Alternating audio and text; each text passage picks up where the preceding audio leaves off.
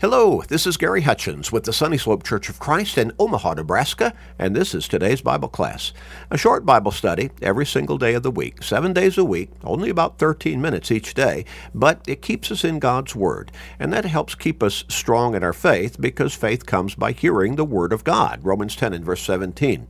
But it also helps keep us focused on our relationship with God and upon our spiritual life. Help people in your life grow in their faith focus on their relationship with God, and maybe turn their lives around spiritually by sharing these short studies with them every day through Facebook friends, text messages, other technological means, with family members, friends, work associates, neighbors, with literally everybody you can. You may help somebody ultimately get to heaven, a great blessing for them and for you. So make that commitment and start sharing today. We're going to get back into our line of thought and study. We're still in the major series, and this has been going on for quite a number of weeks now, that we've identified as heart troubles. And so we've talked a lot of about a lot of different problems of the heart, emphasizing that our actions, our actions, the way we think, the way we talk, the way we act, you know, all of this it's they're products of our heart condition, how we have conditioned our heart. And so we've talked about some heart problems. We've talked about hatred and laziness and gossip and worry, unforgiveness, ungodly pride, making harsh judgments and being hypercritical with people around us. We've talked about anger and fear. And in this particular section of our study, we're talking about faith. But what we're really focusing on is weak faith. Weak faith. Again, as I indicated last time, you ask 10 people to explain faith to you, and you probably get 10 different directions or 10 different answers. Now, there'll be some similarities. Probably almost every one of them will talk about how faith is belief or believing. But beyond that, the responses would probably go off in a number of different directions. So the New Testament actually speaks of three different aspects of faith. Now, we looked at the first couple of those briefly last time, and first is basic faith. Now, that is my belief, but it's not just a wild wish, an unrealistic uh, dream, or or an unrealistic, you know, belief system. No, we, we looked at the biblical definition of faith. And the Bible gives us a definition of faith, and it's profound. Hebrews 11 and verse 1 Faith is the substance of things hoped for, the evidence of things not seen. Now, if you get critics of the Bible, if you get critics of God, and of Christianity, they might say, ah, you just, it's blind faith. It's a wild leap in the dark. You don't even know what you're believing in. You can't put your, your fingers on it. You can't touch it. You can't smell it. You can't hear it. You can't feel it. None of that stuff. You just, you know, it's a wild leap. No, that's not what real faith is.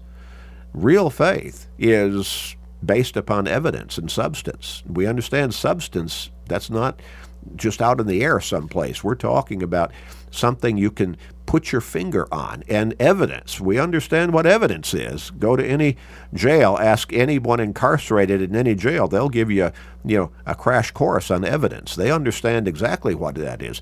And that's what real faith is based upon, evidence and substance. Faith is the body of te- uh, and then we talked about the faith. The faith is that body of teachings in scripture upon which our personal faith is based. So, what are we talking about? It's the Word of God. That is the faith. It is the faith spelled out for us, laid out for us. And so we read that particular phrase a number of times in the scriptures. Acts 6 and verse 7, Philippians 1 and verse 27, Jude chapter 1 verse 3, the faith. That's God's word. And so that's the basis upon which my faith develops. We keep emphasizing in these these uh, the, these today's Bible classes that our faith is the product of our reading, learning, understanding, and believing, and making the proper application of God's Word. Faith comes by hearing the Word of God. Romans 10 and verse 17. Now, the third aspect of faith so we've got faith, we've got the faith, And the third aspect is faithfulness. Faith, that term, that concept, that principle is used in these three ways in the scriptures faithfulness, and that is the continued obedience and application of, of our belief and, and acceptance of God's Word on an individual basis to the teachings of the faith. Okay, so I understand the faith, I understand God's Word. My faith develops thereby. And now I put that into practice in my life on an ongoing basis, daily, consistent. I live by the teachings of the faith because that has developed within me my personal faith. And so as I live by those teachings consistently, that's faithfulness. That is faithfulness. In Ephesians chapter 1 and verse 1, we read this Paul, an apostle of Jesus Christ, by the will of God, to the saints who are in Ephesus and faithful in Christ Jesus. Faithful in Christ Jesus. Well, they are individuals who are living faithful lives. That's their faithfulness because they have put their faith into action through commitment and dedication and obedience. Revelation 2 and verse 10. And we've looked at this many times in our studies together, where Jesus said, Be faithful until death, and I will give you the crown of life. So put your faith into action through faithfulness. And if we want to think of it this way, faithfulness is the power of faith. Think about that. Now, where does faith come from? How does it develop? Why do some people experience weak faith? Well, as we said, our faith develops within us as we learn God's Word, believe it, and put it into practice in our lives. That's where faith comes from. Again, from the Word of God, Romans 10 and verse 17. Why do people, though, why do some people experience weak faith? How can a Christian guard against his faith becoming weak? And how can he overcome weak faith? How can a person develop and maintain strong faith?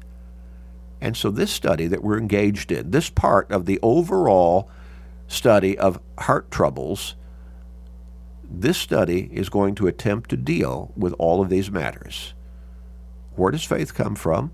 How, why would a person let their faith become weak? And how can we guard against our faith becoming weak and develop and maintain strong faith. So, where does faith come from? Number one, many people are confused as to where faith comes from. Now, we've just emphasized it comes through reading and studying, learning, believing, putting into practice God's Word, the Bible, the Scriptures. But a lot of people are confused as to where faith comes from. Some people talk about getting faith as though they caught a cold. they got a virus. They got sick. Others speak of faith being a gift from God, as though it is bestowed upon a person by God. God gives them faith. Well, the logical follow up question to that particular understanding would be then why does God not give that gift of faith to everybody in order that everybody will have faith? that leads to a quiet response, doesn't it? If faith is a gift from God, why doesn't He give that gift to everybody? Because certainly not everybody has faith. Obviously, we have a whole lot of people in the world who do not have faith in God, and certainly not proper faith. Well, the psalmist speaks of those who do not believe in God. And did the did God withhold that gift from them? Psalm 14 and verse 1. There are people who a lot of people who do not believe in God. They don't have faith. Well, did God simply withhold that gift from them? If faith is a gift from God, did these people in Psalm 14 and verse 1, the psalmist speaking of these people who don't have faith, did God just say, I'm not going to give you that gift? Did he withhold it from them? Did he overlook them, miss them in handing out that gift? Well, obviously, each individual plays a personal role in the development of faith within his own life. Every one of us. Our faith depends upon us to develop and grow and maintain. So, where does faith come from? Well, again, we keep saying it through these studies. Faith comes by hearing, and hearing by the Word of God. Or, more succinctly put, faith comes by hearing the Word of God. Romans 10 and verse 17. Real faith does not just happen.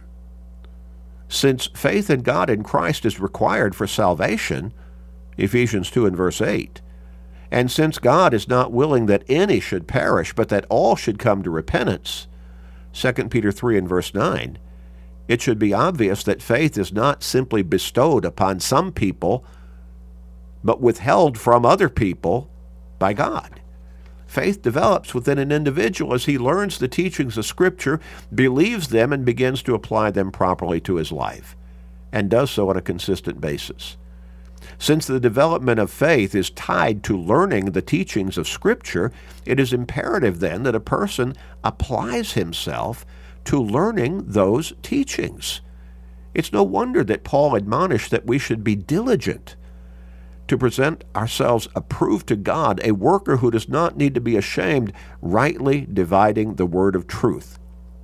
2 Timothy 2 and verse 15.